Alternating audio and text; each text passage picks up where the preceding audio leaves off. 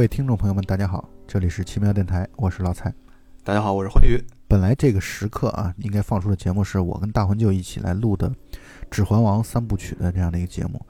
但他临时工作特别忙，然后嗓子哑了，对，死机了。对，然后我和欢愉临时的来去录一期节目。对，其实我是大魂舅的替身。当然，虽然是临时录的节目啊，但是我们这个节目其实早就想录了，就或者说这个电影片子早就想录。这个片子呢是二零一四年，但是在一五年公映的一部片子，而且是当年国产片儿排名评分最高的这部片子，就是辛宇坤导演的处女作《新迷宫》。感觉今天这期节目是不是可能会难度比较大？因为这个故事讲的，呃，虽然不复杂，但是这个电影所讲述这个结构呀、叙事方式啊，是一个呃一环套一环的这么一个故事。没错，对，所以今天考验老蔡的时候到了。其实啊，就是这个片子可能。我们在座的很多朋友之前是看过的啊，嗯但如果没看过的话，我们也是强烈推荐，因为这个片子真的是非常值得去看。嗯而且也确实是国产电影当中的良心之作。我们之前有一些朋友啊，在闲聊的时候啊，总是在说嗯你们这个节目电台做国产的片子做太少了。后来我想了想，其实国产片子我们做的，或者说我们对国产电影嗯、国产的，尤其是国产的一些我们认为值得支持的电影啊，这个支持力度还蛮大的。你比如说像辛宇坤，他一共就拍了两部片子，我们现在已经把他两部片子全做完了。对百分百支持。对，在第二部片子《爆裂无声》在几年前，我跟贾老板已经把这个节目已经做了，然后今天再来做他第一部的处女作，嗯。再加上还有之前的那个呃蔡成杰导演的《北方一片苍茫》，也就是原本名字叫做《小寡妇成仙记》，嗯，呃，再加上我们之前我跟欢愉做的《顽主》啊，然后过年啊这些，其实我们不是不做国产电影，我们只不过是不愿意做国产垃圾电影而已。对。不过我们也某些电影也聊过，那对，聊过不少。在我们呃电台早期的时候，我们录了不少国产垃圾电影。当然，我们的态度倒一直是，比如说《前任三》这种片子，垃圾烂片，我们始终要去反对他。哎，聊过是吧？什么？前任三呀、聊了呀，我跟哇张大和小吉啊，对我哇们那时候是！完全批判的态度，然后来去面对这种片子。哎呦，那个时候我们其实聊了好多国产片儿，而且聊了好多其实不喜欢的国产片儿，所以我在节目当中其实得罪了不少人，啊 骂了《战狼二》，骂了《前任三》等等等等，然后包括《无问西东》这个片子，很多人喜欢，但我非常不喜欢啊，就是嗯，评价颇低啊。但是后来就变得平和起来，平和的原因是因为我们选的片子以后再也不选自己不喜欢的东西了。对，不喜欢的东西连那个批判他、吐槽他的这个兴趣都没有了。是是是啊，嗯没有兴趣啊，所以我们拉回来，我们来聊一聊辛宇坤导演的处女作《新迷宫》。嗯，嗯，呃，这个片子呢，一会儿当然我们也会讲背景啊，但是我要先说一下，辛玉坤是最近几年当中，我认为我最不能说看好这个词啊，但嗯至少是我很关注，我最关注的一个导演。嗯、嗯就是嗯我觉得他这次为什么我突然要跟欢愉来录《新迷宫》呢？是因为我最近刚好重新又看了《新迷宫》一遍。啊，嗯在录节目的时候，录节目之前我又再次重温一遍，所以我就最大的感受就是，辛玉坤导演在拍《新迷宫》包括《爆裂无声》的时候，能感受到，就是从他拍片子的方式，能感受到他的人品，就是能嗯感受到他是一个特别认真特别真诚对，啊、诚恳。就是他在做这个片子的时候，做这两部片子的时候，都是表现出一个很诚恳的一个态度。就是这种诚恳的态度，不是那种说我拉到了一笔钱，拉到了一笔投资。所以呢，我就努力想把这笔钱反正花出去。嗯至于这个做的好与坏，反正我的目的就是为了下一次能够拉更大一笔投资。嗯，就是我觉得他不是这样的，我觉得他是真心的热爱电影，他确实非常真心的热爱电影，而且也能够明显的感受到他的这种观影量是巨大的，他对对电影充满了热爱，充满了热情，所以他做的这个片子本身。这个真诚度各方面让我觉得最大的感受就是真诚，虽然粗糙，但是真诚。你说的这个我特别同意，就是从整个这个《暴力无声》和《新迷宫》两部片子看下来，都能深切的感受到辛宇坤是在很认真的想把故事讲好，想把电影拍好。没错，尤其他在这个《新迷宫》里面，完全没有任何炫技的成分在里边儿，就是踏踏实实的讲故事，而且把这么复杂的一个故事讲的这么精巧完美，就像一个像一个工匠一样。这不是最近这两年老说的这个工匠匠人精神嘛？我觉得这就是在把匠人精神在电影上面发挥到了极致，所以难怪这几年他的评分一直都非常非常高，应该是豆瓣 Top 二百五里面的对对对，这个新迷宫是在 Top 二五零里边啊啊，大概一百六十多、一百七十多的样子。然后辛玉坤还有一个就是这个新迷宫这个片子，我认为还有一个值得称赞的特点，就在于啊，它其实这个故事结构是很复杂的。嗯，对，但是呢，正像匡宇刚才说的，就是这么复杂的结构，它却没有让人感觉到那种炫耀感，就是一种智力上的优越感，没有。对这是第一点啊。第二点呢，就是它竟然到最后，竟然可以让我认为只要认真看的绝大部分的观众不会看不懂。对对，就是说，他把这个故事最后讲到最后，他其实讲的嗯。还是很清楚的。对，就按道理来说，他这么复杂的多线叙事，然后包括这个玩时间结构什么的，嗯。呃，玩的很像诺兰的记忆碎片一样，或者说在其中有很多的像诺兰的记忆碎片这种致敬的这样的一种嗯。这种成分啊程度在里边的情况下，竟然到最后结尾的时候，绝大多数的观众肯定不会看不懂，能把故事讲得清楚，而几乎没什么太明显的这样漏洞和 bug 啊，我嗯觉得这其实已经很难得了。就是很多人可能一开始很多片子啊，就是你一开始看的时候很惊艳啊，但是看到后来的时候就会觉得崩了啊，或者说看到后来的时候啊对会觉得好像有些坑挖了之后没有填。但是呢，辛玉坤的这个《新迷宫》显然不属于这一点。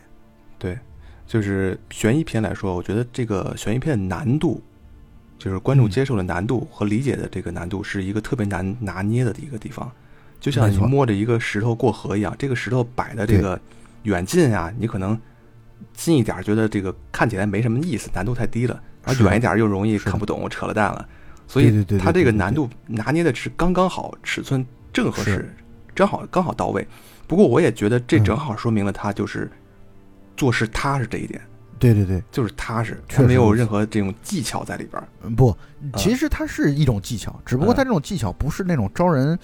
就不是为了炫技而用的技巧对对啊，就是他的技巧是实在，是方法，是方法论的东西啊嗯嗯，它的方法论用的很扎实。对，当然，你能能感觉到啊，像盖里奇啊、昆汀啊、诺兰啊，他们的这种玩法当中，确实带有一种很强烈的智力炫耀感。嗯但是辛宇坤好像没有。就是这种啊，对，嗯，但是我觉得都一样很棒啊，嗯。就是他凡是让我觉得他聪明的人都是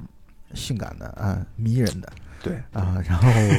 呃，只不过就是秦宇坤这种聪明呢，又带有一种朴实，更难得，可能对是。对对对。行，说了这么半天了辛宇坤，对，对光夸了夸了二十分钟了吧？哎，现在考验一下老蔡，看看能不能用简短的时间，在一期节目里面把这个故事讲明白，让大家听懂。本期节目到此结束。别跑，别跑。呃，这个故事它是一个讲乡村题材的一个故事啊，最早的名字叫病关去参展的时候叫嗯宾关，啊，呃，再后来改成了新迷宫，但其实这个改名是对了。你如果叫宾关的话，对对对会会阻碍或者说拦住好多这个观众，对就会觉得它就像那种粗制滥造的恐怖片一样。不过病关这种名字确实。确实像那种参加 FIRST 影展这种气质，拿到院线里边，确实改成新迷宫会更好，就是而且增更嗯增加了一种悬疑片的这种这种感觉。对，但是有的片子改的名儿就不太好，比如说啊比如《小寡妇成仙记》，我觉得这个片子原名就挺好，后来改、啊。改名叫《北方一片苍茫》之后，我反而觉得好像就气势上各方面就落了好多。你像《小啊寡妇成仙记》这名字听上去又香艳，然后又有悬疑，然后 又有反差又，有这种对，然后这种啊情色啊，然后这种这魔幻啊等等等等这些元素在里面，所以一个电影取名字还是很是很重要的。个艺术。你叫什么冰箱这种名字，这就属于特别普通。应该叫什么“蟑螂培养计划”就好一点了哈。对我们拉回到新迷宫上来，呃，它是一个乡村题材的故事。先来说一主角是一对父子，父亲呢在村子里边当村长，儿子呢一看从起名儿啊，给儿子起名儿就已经看出来这个父亲对儿子这种望子成龙的这样的一种期待，光宗耀祖，名字叫宗耀。啊，对他们这对父子呢关系很冷淡，很冷漠，就是非常强烈的这种冷漠感。嗯，这个宗耀呢不常回家，在城里工作。嗯，但是呢，他回家之后跟父亲见面也相视无话，相视无语。啊、从宗耀和自己母亲的对话当中，我们能够明显感受到他们父子之间这种结缘还是很深的。其实这种中式父子啊，中式父子的这种关系啊，我们在很多片子当中、很多电影当中，包括很多家庭生活当中，你就都能够明显的体会到这一点，就是中式的父子之间的沟通其实是很困难的。对这在我们过去的若干期节目当中，我也无数次的提到过。我觉得我跟我的父亲之间的这种沟通，不能说很困难，但是就是总是会觉得隔了一些什么，总是会觉得有的话，就是两块石头硬碰硬。对，就是有的话根本你就不知道该用什么样的软化的方式或者柔化的方式来去跟他做沟通。我相信他也是，嗯但是彼此之间其实充满了对对方的这样的一种情感，但是就是在沟通方式上，我觉得就会很很难办。村长和宗耀的这个父子关系确实明显是充满了隔阂，嗯充满了。这种互相的，尤其是宗耀对自己的父亲可能有很多的不理解。他父亲呢，也是那种日常其实是非常正直的、非常清廉的那种做村长的这样一种性格和他的嗯特性。总之，我们现在理解的就是这对父子之间的有很多的隔阂。嗯这宗耀呢有个女朋友，也叫黄欢，黄欢也是村里的一个小姑娘。但是呢，宗耀和这个女朋友在谈恋爱的过程当中呢，他的父母他是瞒着父母的，他父母是不清楚的，不知道的。但是呢，这个黄欢呢，这小姑娘呢，她在村里生活，她的男朋友等于在城里啊，在县城里边打工，她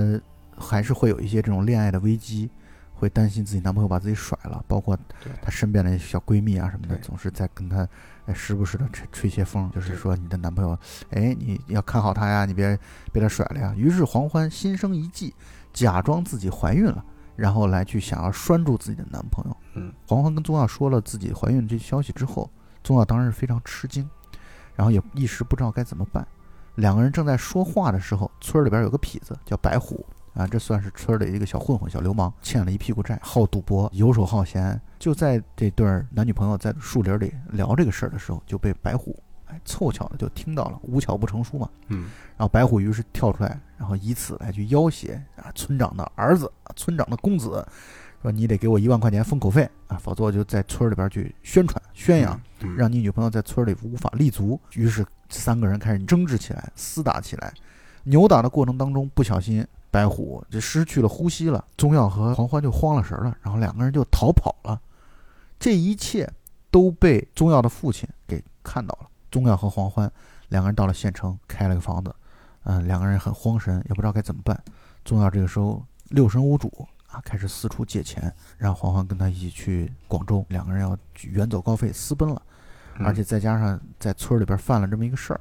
就是很担心，也很顾虑，而年轻人也不知道该怎么办。嗯。这时候，我觉得他们内心那种慌乱，我是完全可以理解的。对，而且你看，在这个紧锣密鼓的交代这些事情的时候啊，你还是能明显的感觉到这两个人他这个情绪的变动的，就是有一些很微妙的细节，不用通过台词说出来，就是比如黄欢听到宗耀要带他去广州这个时候，黄欢心里边是犹豫的，嗯。他其实抗拒的，他甚至有点悔恨，就是自己是编编了这么一番话，结果没想到会弄出人命来，就是他会有很多这种潜台词在这个电影里边，这是特别好的。是黄欢这小姑娘去上洗手间的时候，发现自己来月经了。对对对对就是她其实通过这样的方式，就是没有对白，让有生活经验的观众啊一下就明白哦，这个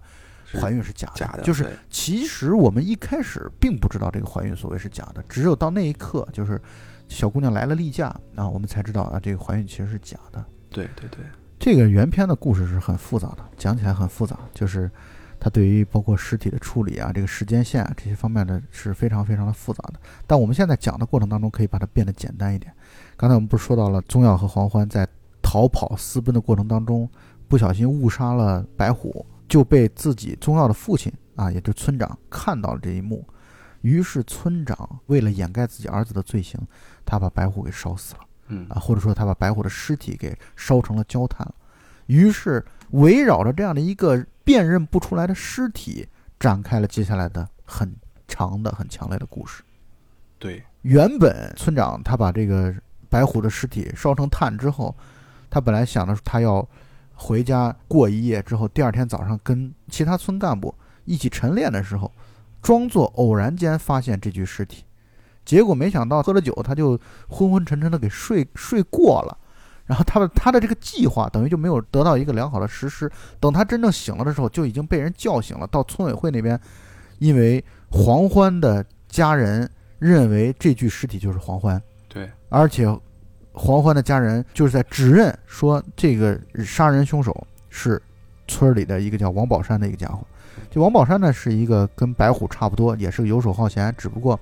中年油腻，对中年油腻男，家里边有一个老婆快要生孩子了，但是呢还在外边跟自己的情人、情妇、过去的旧情人鬼混的这么一个男的，看上去不靠谱，演员选的也不错，喜欢夸夸其谈，特别喜欢打嘴炮的这样的一种类型。为什么黄欢的家庭、黄欢的家人会认为这个王宝山的嫌疑最大，或者说他们就咬死认定王宝山杀了黄欢呢？是因为在黄欢和宗耀他们私奔的那一个白天啊，他们其实村里边办了一个老孙头的葬礼，嗯，在葬礼上，王宝山和黄欢发生了口角的争执，因为黄欢是王宝山的表弟的前女友，这个王宝山的这个表弟啊，在跟黄欢谈恋爱，可能估计失恋了吧，然后心情不好，就是发生意外也死了，这村里边死了好多人，然后 对是很复杂，所以王宝山就指责黄欢，意思就是这种他水性杨花呀，指责黄欢，然后两个人发生了口角的争执，王宝山说了一句狠话，在这个葬礼上，他说我要让你一命抵一命啊，因为这句话的存在。所以导致黄欢的家里边人在黄欢失踪之后，然后以及出现了这么一具无名尸体之后，就自然而然认定王宝山才是杀人凶手。当然，这一切就是认定王宝山是杀人凶手。这一切其实因为宗耀和黄欢已经逃到县城当中去了，所以他们俩其实并不知情，完全不知道。这时候那对小情侣还在做着亡命天涯的这样的一种计划呢，还在考虑要不要去广州呢，还在你瞒我瞒呢，等等等等。所以王宝山就是被第一个认为是跟这个尸体产生关系的第一个人。而于是呢，王宝山就不干了。王宝山就说，他昨天晚上他其实是去他自己的旧情人家过的夜，叫丽琴。对，这个丽琴呢，就是属于村里边好几个都挺应该算是喜欢的，对，算村花。嗯，哎，就是他这个演员选的也特别好，就像你刚才说的这个嗯，王宝山演员选的也特别好，就是他这个电影里面没有几个，嗯、好像没有特别多职业的演员，但是他这里边的演员选角，我觉得特别出色。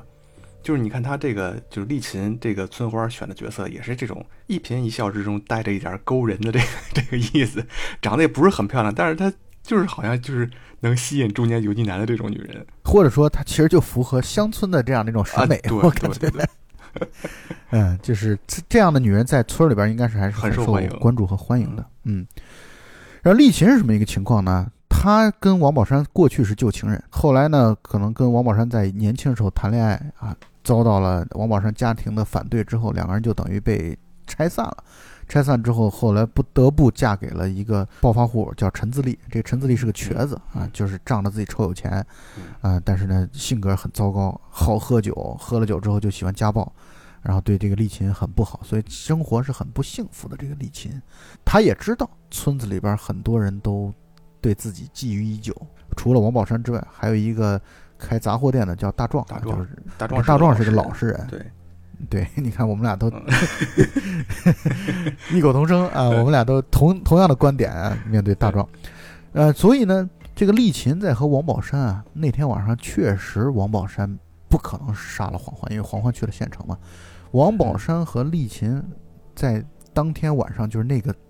在这个片子当中第一场葬礼老孙头的葬礼的当天晚上，两个人确实情人在私会，私会的当晚。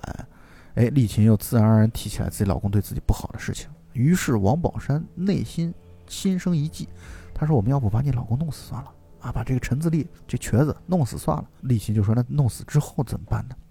他说：“那我们这村里边这个草垛又多啊，又整天烧山火、这种事儿特别多，这种类似的事情很多，所以呢，我们就把它扔到那哪个草垛，然后点一把火把它烧着了就得了，然后就谎称对外谎称。”陈自立是喝酒喝多了，醉倒在草垛当中，然后一不小心抽烟点着了草垛，等于计划了这么一个完美的杀人计划。等陈自立真的被弄死之后，丽琴去认尸啊，这事儿就抬回来把他埋了就完了。丽琴这个时候就开始怪王宝山当年抛弃自己，但他其实我觉得他内心是接受这样的一个方案的，只不过他不能接受的是自己去实施这个方案。毕竟杀人这件事儿，尽管说她老公对自己不好。但是呢，杀人这件事儿，你说到底还是违法的，然后违反道德的，对，然后他让自己去做的话，这事儿是做不出做不出这样的事儿的。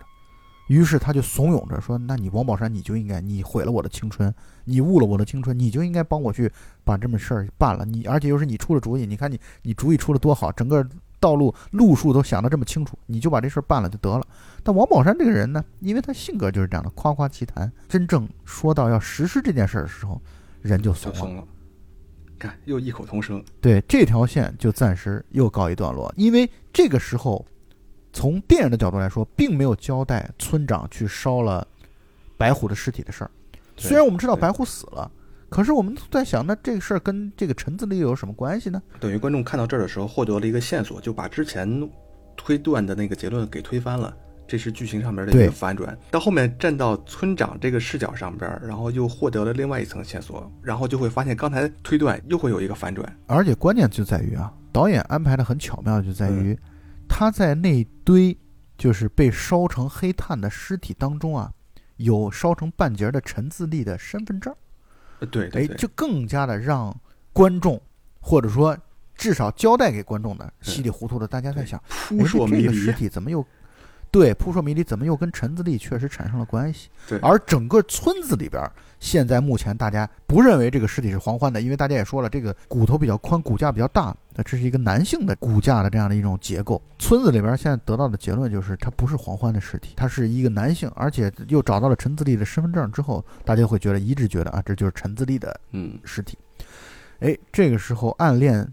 丽琴的大壮，我感觉一下感觉就像是机会来了。对，而且他关键他跟丽琴说了一些话很有意思，他跟丽琴说，嗯。哎，从今以后我的就是你的，对对，他也就就是是特别，腼腆羞涩。但是已经对对他来说已经是一种极其直白的表白了。没错，呃，并且他这个时候跑前跑后嗯。去置办，呃，所谓的啊，咱们打引号的陈自立的这个丧葬啊所应该买的一些东西，纸钱儿啊什么的，然后去对，因为对他来说，他如果能把顺利的把这个事儿办了，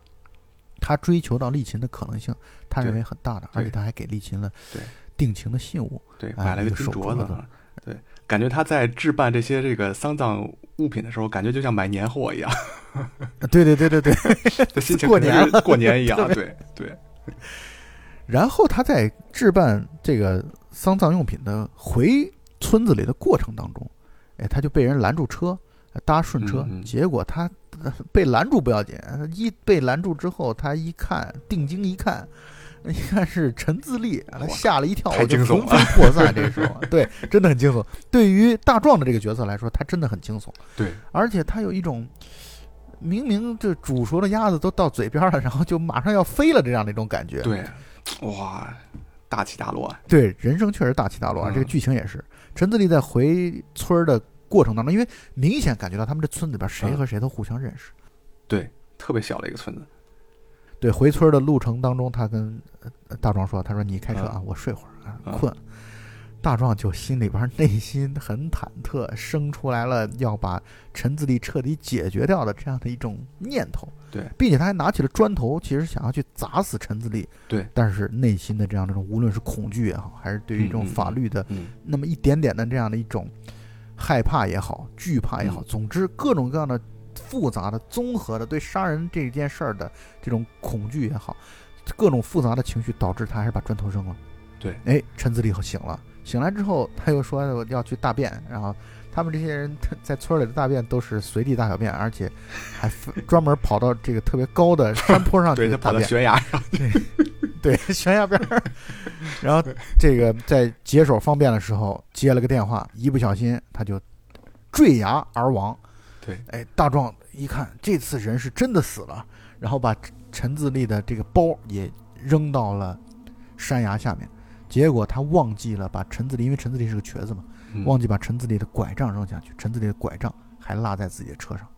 对我觉得这段是整个这个电影就是戏剧性最精彩的一一段，而且他这个黑色幽默已嗯经做的非常精巧，对非常有意思。大壮的这个心理啊，这死了又活了，活了又死了，这他妈的太刺激了。是，而且我说到这儿，我还要说一下这个片子的剪辑啊，它确实是就是为了让大家在看这个故事过程当中啊，就是给设置很多的悬念、悬疑啊，嗯它剪辑是很有意思的。你嗯比如说大壮拿砖头要去砸陈自立这个场景桥段嗯，在嗯。整个片子最开始出字幕之前就已经有这个场景了，所以观众对这个场景其实是很熟悉的，嗯。或者说已经是已经见过一遍了。嗯。啊。然后在此时此刻再看到的时候，他大家就会觉得哦，原来有一种解谜的这种快乐，就是对。最开始片头闪那么一下的，拿起砖头来到底是干什么事儿啊？此时此刻像是来去揭开了这样的一个谜底。但是我要跟你说啊，就是比如说，就大壮这样的人，他的性格来说，他举起砖头来这个动作，如果放在现实中，这种动作仅仅可能出现在他的头脑中，他不可能真的去拿一块石头，即使比划一下，我觉得都不太可能。但是因为电影需对要就要告诉观众他心里边这个活动，所以他把这个想法外化了。我是这样的，呃我同意你的观点。嗯，其实这些不太可能做出这样的举动。对，但是同时也从另外一个角度来讲啊，这个片子当中没有，嗯其实没有特别绝对意义上的坏人，啊、也没有绝对意义上的好人。我喜欢这个片子的人物设置就在这儿，嗯，就是他把人的这种复杂，人有的时候在面对这种私欲、私利，包括恐惧、恐慌啊，要去逃避、躲避的这些状态下，人可能就会做出一些铤而走险，可能会做出一些异于常人或者异于正常人应有的这样的一种举措的这种做法。嗯啊，那我觉得导演其实在也在反复的讨论这样的问题，就是平常看上去的一个老实人，但他有可能被逼急了，或者有可能为了自己实现自己的感觉，他就马上就要到达幸福的彼岸的时候，对，突然来了搅局的，那他就有可能要搬掉这个这个绊脚石啊。我觉得你也可以理解为。这个大壮是在想象当中挥起了那个、挥舞起了那个石头，你也可以理解为这个人就是他真的到此时此刻已经不是平时的大壮了，已经是嗯内心的嗯恶魔跳出来的大壮了。嗯所以这其实就是导演在片子当中不断的在给我们展现的东西。嗯就这个片子当中，你说真正的好人有吗？没有嗯啊。但是真正的坏人、真正的恶人有吗？好像也不多啊，全都是这种亦正亦邪或者人性当中的这种隐秘的角落的这样的一些东西再发酵出来啊。这就是人物刻画成功的地方。对对对，啊，于是大壮单独开车回去。他现在知道那个棺材里装的不是陈子立，他是完全清楚这件事儿的。嗯，但是他不能告诉丽琴，因为他告诉丽琴，相当于他就把自己的这个幸福给毁掉了。对，他决定瞒着丽琴，但丽琴还是发现了。丽琴怎么发现了呢？他正在准备办这个葬礼的过程当中，他接到了来自呃这个县公安局的电话，公安局说让他来认尸，于是呢，他就坐着大壮的车去公安局认尸，然后一认尸，哎，看到确实是自己的老公坠崖而亡，而且死亡时间是在他们等于这个发现这个棺材之后的时间，也就意味着那个棺材里的人根本就不是她老公，根本对。就不是陈自立，并且他在这次去县公安局的这个路上过程当中，他发现了大壮车上的陈自立的那个拐杖，而且他发现这个拐杖之后，他在回家的路上，回到家之后，他默默的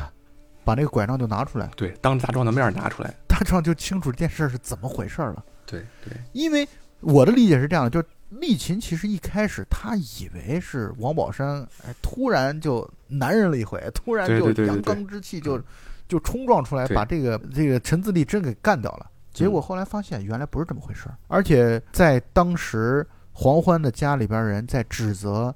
呃，王宝山是杀人凶手的时候，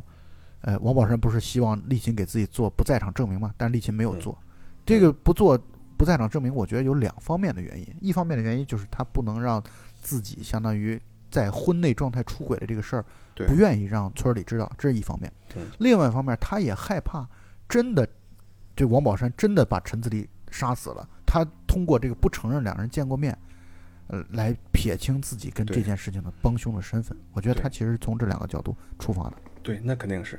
我跟你说，丽琴这个人是这个片子里边应该是最最聪明的一个人，或者说人情世故他最门清的一个人了。对，相对来说是这样的。嗯，就是你看他，因为在大壮车上发现了陈自立的拐杖嘛，所以他这时候嗯，呃就认定这个陈自立肯定是被大壮杀死的。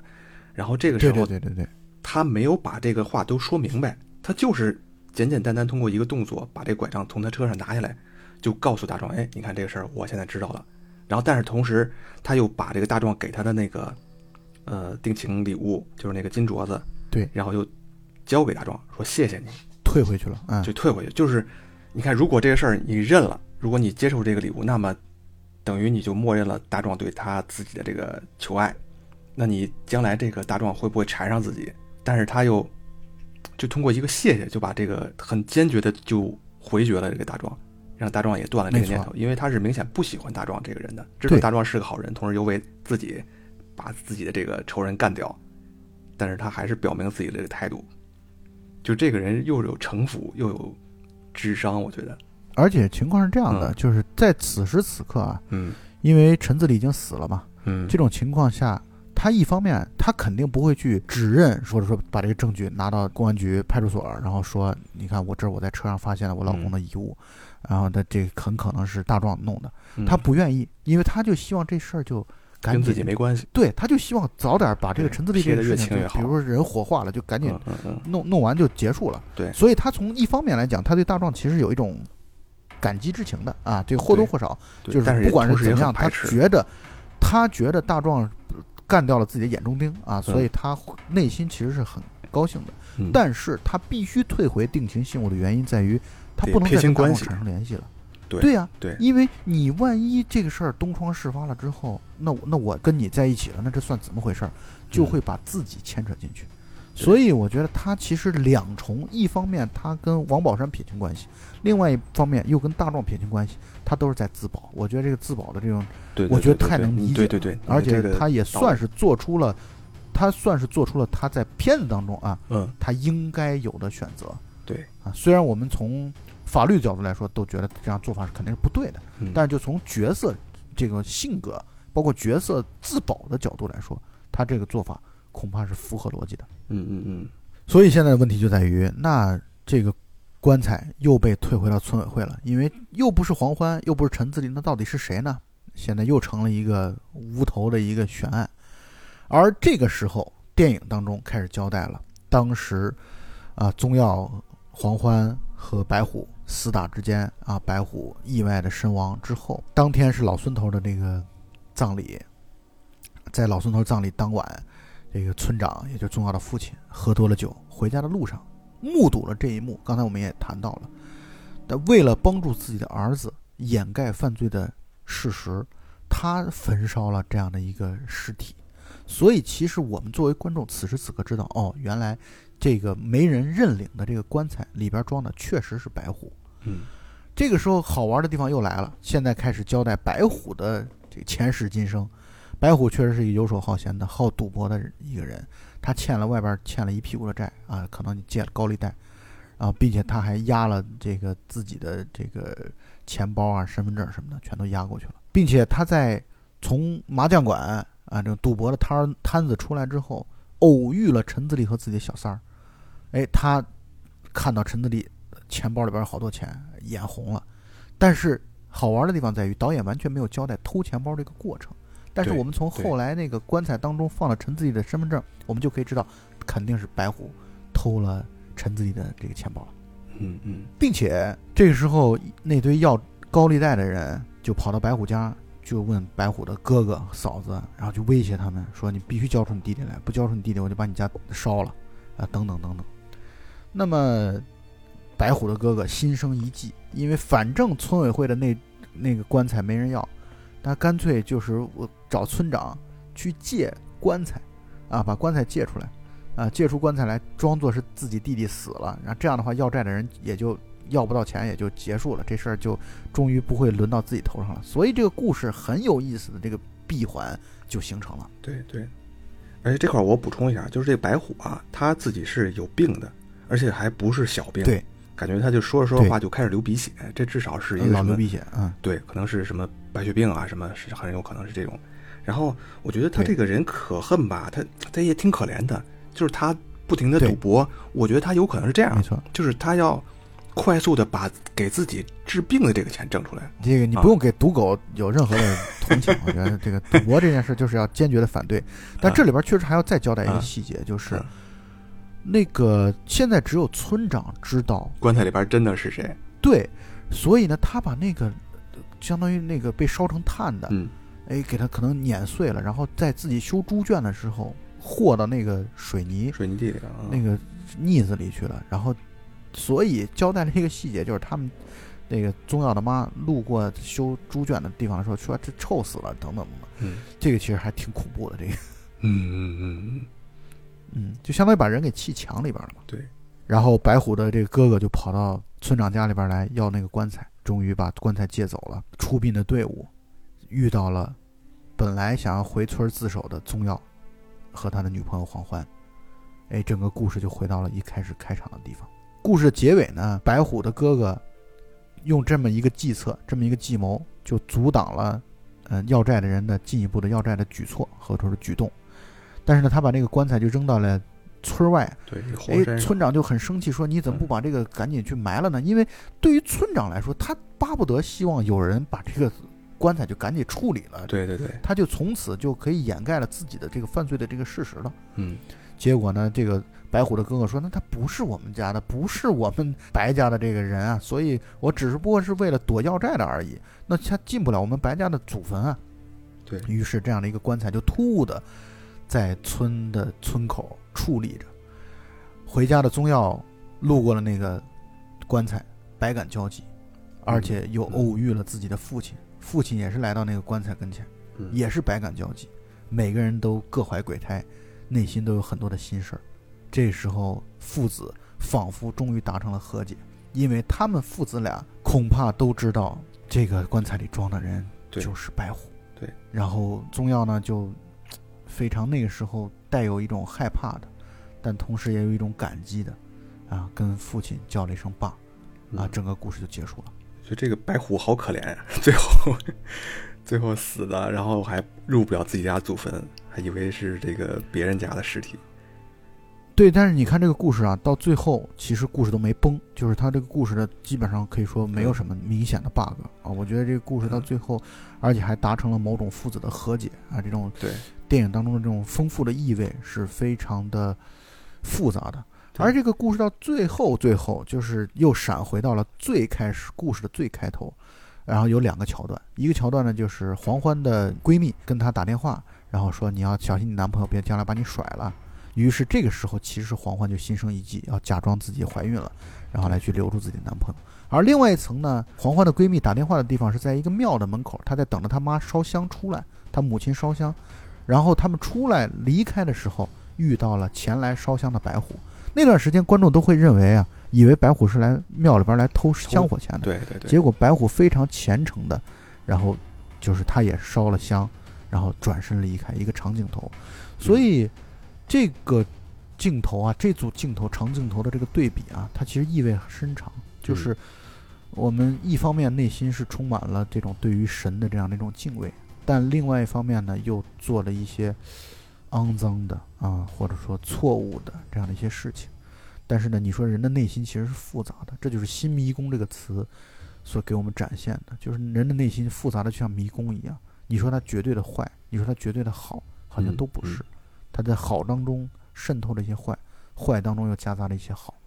啊，就是内心总有一些纯善的地方。包括烧香拜佛这件事儿，或多或少也有一种敬畏，也有一种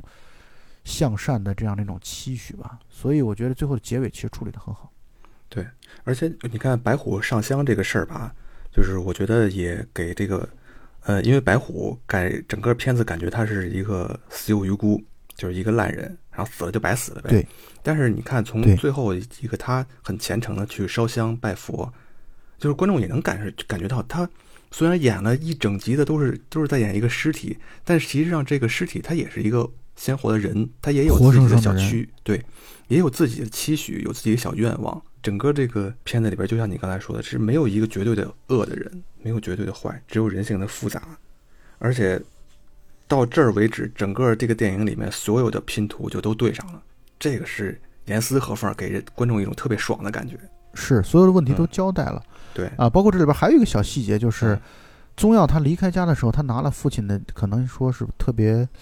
引以为傲的一个奖章吧，奖章对一个徽章吧。然后拿了那个奖章之后啊，他后来他到县城，他跟他不是跟嗯。黄欢，他跟女朋友私奔嘛，嗯。然后到县城等等于落在床上了，然后被黄欢把那个徽章给剪了。但是宗耀并不清清楚这件事儿，他内心深处很担心，他很害怕是自己在和白虎厮打的过程当中不小心掉了那个嗯，奖章，嗯因为他很担心，如果留下这个东西的话，那就会给自己父亲带来灭顶之灾，或者带会给父自己父亲带来很大的麻烦。对，所以他在最后结尾的时候，那个真的是意味深长啊！我觉得嗯他们真的是各怀鬼胎，每个人都有自己的担心、顾虑、想法，同时也有对家人的爱。就是这个“新迷宫”这个词，确实在这个片子当中体现的很明显、很明确。就是它有无数次的地方，就是会显示出人性是复杂的，人心是复杂的。嗯，这个你的一方面对家人的爱，同时又带有对家人的埋怨，还有对家人的担心，以及对自己命运的担心、顾虑等等等等啊，害怕东窗事发，害怕这个事情被人发现，每个人都背负着沉重的这样的一种石头，可能在未来的生活当中要不断的生活着。当然，最后这个片子的结尾出了一行字幕啊，就是呃这个宗耀后来还是和自己父亲一起自首啊。当然，这个结尾啊，懂的都懂，我们就这 不是不是原本故事应有的东西。当然，我觉得我们这个片子当中，我们还应该意识到的一个问题，就是这个片子确实在也反映出来农村地区的法律意识的淡漠。这片子当中几乎可以说嗯完全没有出现警察这个角色，但是那也是因为如果警察出现的话，以我们这警察的这种办事效率和能力，很快就把这个案子就破了。那这个故事性、这个戏剧冲突就丧失掉了。所以，它其实从某种意义上讲，既要保持这个故事的完整性和戏剧性，同时呢，也要去体现出来我们现在农村地区在很多时候嗯。在嗯。普法教育方面还存在很多的缺失。嗯，对，对，但是他这种呃，警察没有出现在这个故事里边，他又哎又很合情理。就是你看，村长发现这个事情，就是每一个人他都是为了掩饰自己这个违法或者违反道德这一方面，对，这是没错很合理的。对对对对，这不是说你这个为什么这么大的事儿的警察都没出现，就不会有出现这种问，题。是符合逻辑，但是不合法的啊。对对对对，最后加那么一个嗯字幕，我觉得也能理解。可以理解。这个复杂的故事，我们就算是简单的把它 讲完了。对，我们看从这儿刚才开始录到现在已经五个小时了，终于老太太给理清了，对，但是我们理清之后，可能节目只有对四五十分钟。对，减掉了四个多小时的内容。对，因为我觉得咱可以把那些内容做个付费节目放上去。开玩笑。当然，呃，我想说的就是这个片子当中啊，它确实反映了强烈的这种人性的复杂，而这也包括这样这种剧情的复杂当中也展现人性。呃，我想稍微多说说关于辛玉坤和这个片子的背景啊。嗯嗯因为辛玉坤他以前在陕西台啊做那种就是都市碎戏的，哦，就是做那种家长里哦短的那种带有戏剧冲突的、嗯嗯说陕西话的方言的那种、嗯。那种故事的啊，里边嗯。有一些犯罪，有一些亲情啊，有一些这种人性之间的恶和善啊等等对撞冲突的这这些东西。他以前做这种东西的，后来呢，他确实紧邻其实池中物嘛，然后嗯他就出来开始做电影。嗯他做电影的本来他写了剧本之后啊，他跟一个香港公司谈得很好，香港公司说我给你三百万，你把这片子拍了。嗯结果呢，香港公司给了好像七十万之后就就就消失了，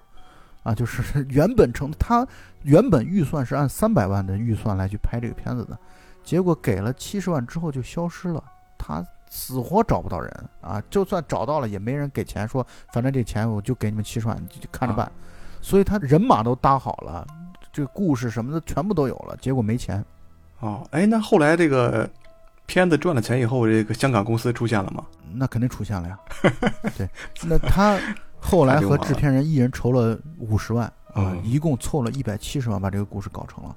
啊，把这个故事片子给拍成了。后来全片的票房大概一千零七十七万啊，总体来说应该是还是小有盈余啊，在这样的一个小成本制作的基础之上，然后没有赔，然后在也几乎可以说没有什么宣发的基础之上，全靠在 FIRST 影展当中拿到了最佳导演和最佳故事长片，后边就全的这样的一个靠口碑了。荣誉啊，对，嗯全靠口碑发酵出来的。我反正知道，当时在西安做点映的时候，全场是爆满的，而且演完之后，好像很多人都爆发了热烈的掌声啊，因为这个嗯片子在国产片子这样的一种很多玩概念啊、玩圈钱啊、什么阿修罗这种垃圾片，这爆棚的这样的一种情况之下，这个片子确实是国产电影的一股清流啊，嗯真的是。很让人敬佩啊，也很让人感动。就是我很希望我们国产电影能够多一些这样的真诚做电影的、真正热爱电影的、把电影当做毕生事业的导演的出现啊，能有机会，然后来去拍出一些自己想拍的东西，能有机会能够展现自己的成熟的这种电影的技法技巧，真的是希望这样的导演越多越好。然后这个故事背景好像还挺有意思的吧？新迷宫的这个原版的故事，对，它应该是一个真实的故事，呃，但是可能没有从真实故事改对，编，应该没有剧情这么复杂，但是也是一个没有这么复杂。也是一个挺有意思的事儿。呃，说是就是有一年大年初一的时候，然后村里边突然多了一个就是烧焦的一个男尸，然后结果就是，呃，好几家来认领，因为就是就是这个农村里边好多年轻人都出去打工了，打工过年也不回来，所以就是家里边不知道自己家这个孩子出去以后到底是活着还是死了，然后村里边发现这个尸体以后，就好多人来认，然后结果其中一个就是，呃，认下来这个尸体以后都准备下葬了，结果哎。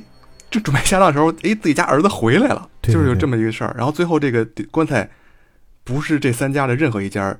是被隔壁的一个村儿的一家人给拉走了。对 对对，对，整个这这原型是这样的。听上去嗯既搞笑，同时又非常又很心酸啊对它其实嗯它非常强烈的在凸显我们现在很多时候这种农村的对，一个现状啊，就是外出打工的年轻人，可能和家里、跟村里的这个联系已经变得非常的淡薄、淡漠了。出于为了生活、讨生活的这样的一种难处啊，不得不在外面去打工，所以确实想一想也很能够理解。我们也希望大家都能够过上好生活吧，不用背井离乡，不用那么长时间的和家人去分离、分隔开。这个片子当中反映出来了我们很多的农村的现状。对，嗯，包括女性地位。你看这个片子当中，黄欢他们之所以他会厮打起来，就是因为一旦传出去未婚先孕了，这女孩可能在村子当中名声就彻底毁了。嗯，然后包括丽琴，她没法追求自己的这真正的幸福生活，就是她自己或者说不一定是幸福，但这是想要的生活，她没法追求，她就这种包办婚姻，然后包括嫁给了这个，你看她本身村花在呃呃颇有姿色，也是是很受人喜欢的，而且和脑子很聪明的一个女孩儿，一个女生，但是就嫁给了一个这样的家暴她的丈夫和老公，婚姻不幸福。所以这反映出来的这种农村女性地位的这种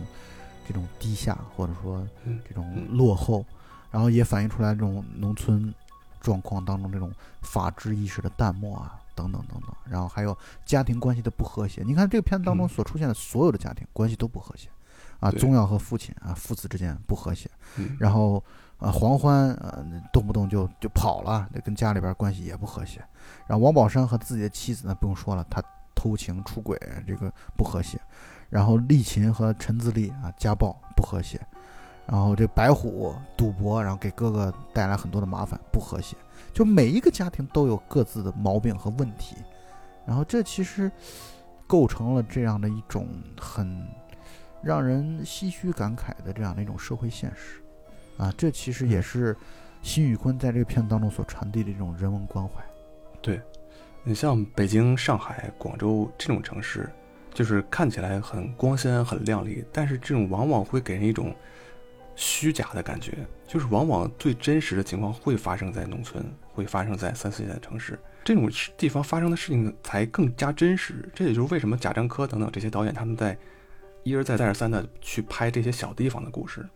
就是这些地方的故事，它真实存在，真正反映中国现在人文的这种生存的现状。那有的人可能就是不太喜欢，可能觉得丑陋啊，然后肮脏啊，但是就是也能理解，因为大家自己拍照片都喜欢美颜是吧？不喜欢看见这个直接反映在手机前置镜头上面这个样子，我觉得也能理解。但是你不做这种没有一个自我清晰的认识，可能也很难往前走、往前看吧。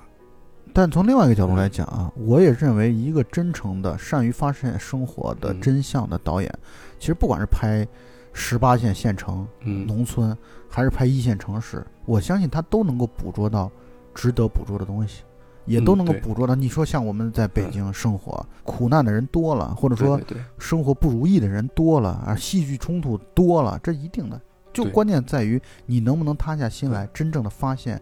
人与人之间的这样的一些共性，复杂的啊，对，又又很又很真实的、真诚的表达的这样的一些东西，这其实很重要。当然，从另外一个角度来讲，我觉得我们也做文艺作品来说，也需嗯要一些表现，不是单纯只有这负面的东西，也有一些嗯很快乐的、很好的一些角度和一些层面。其实我觉得我们过去啊，有好多现实题材的作品啊。你小时候你们学校有没有组织看那个《我的九月》这个片子？啊，我喜欢看啊，就是一对个小孩迎来亚特别想运会的那去参加个小男孩亚运会的那个对方阵。对，我觉得得这样的东西，我是认为它是现实题材的，但同嗯与此同时呢，又是带有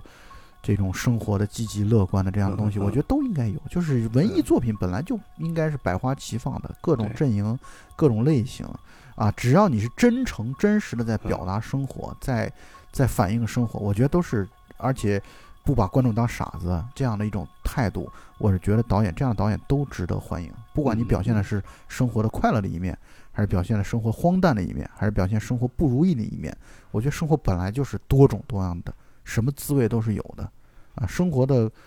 有趣之处就在于它的这种丰富性和多样性，包括人也是这样的，对吧？嗯，所以我是希望有更多的反映各方面声音的各种，只要是真实的啊，用一种戏剧化的方式来去真诚的表达生活，我觉得这就是我们要去鼓励的东西。嗯，我觉得你这句话这段话打动我了。今天要聊这个电影嘛，然后我回去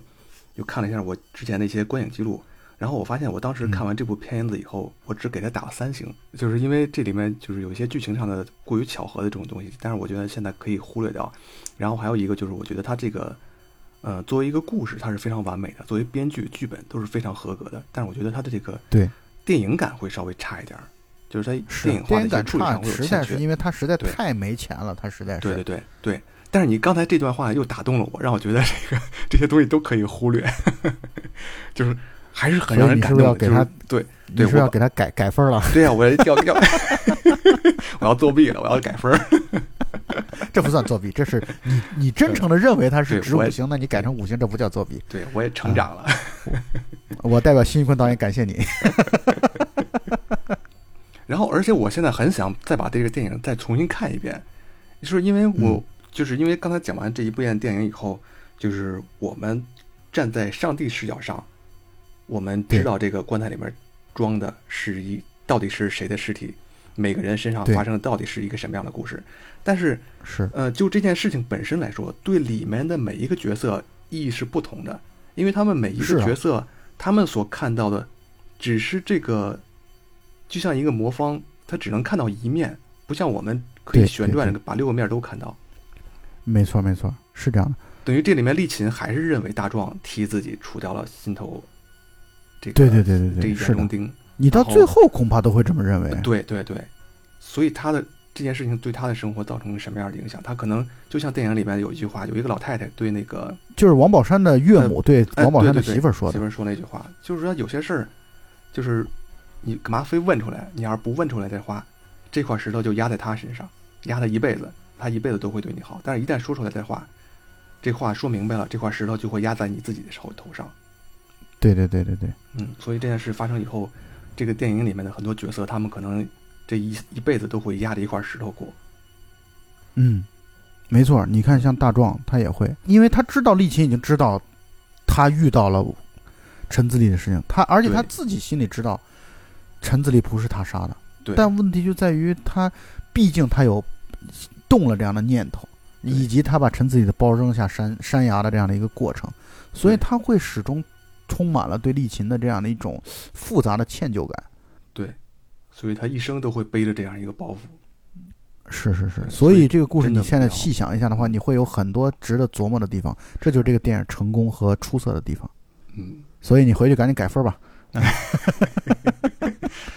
刚刚两分钟以前我已经改过了。所以这个片子我们真的强烈推荐给大家。就是嗯我们虽然把剧情讲了，但是我还是建议大家去看一下这个电影，会看到我们其实国产电影还是有很有很多希望的。就是像这样的导演，又有技法，又有人文关怀啊，同时又有讲故事的能力，这些方面我觉得是很不错。就是如果你给了他了。更多的条件之后，你可能他会回报你更好的东西，所以我很期待辛宇坤的下一部作品，因为我是始终觉得他是现在我们这些所谓年轻导演当中，或者新出头的这些导演当中，很有很有人文关怀、很有让人期待感的这样的一个年轻人。对，所以我很期待辛宇坤的下一部的表现。那么本期节目就到此结束，大家再见。拜拜。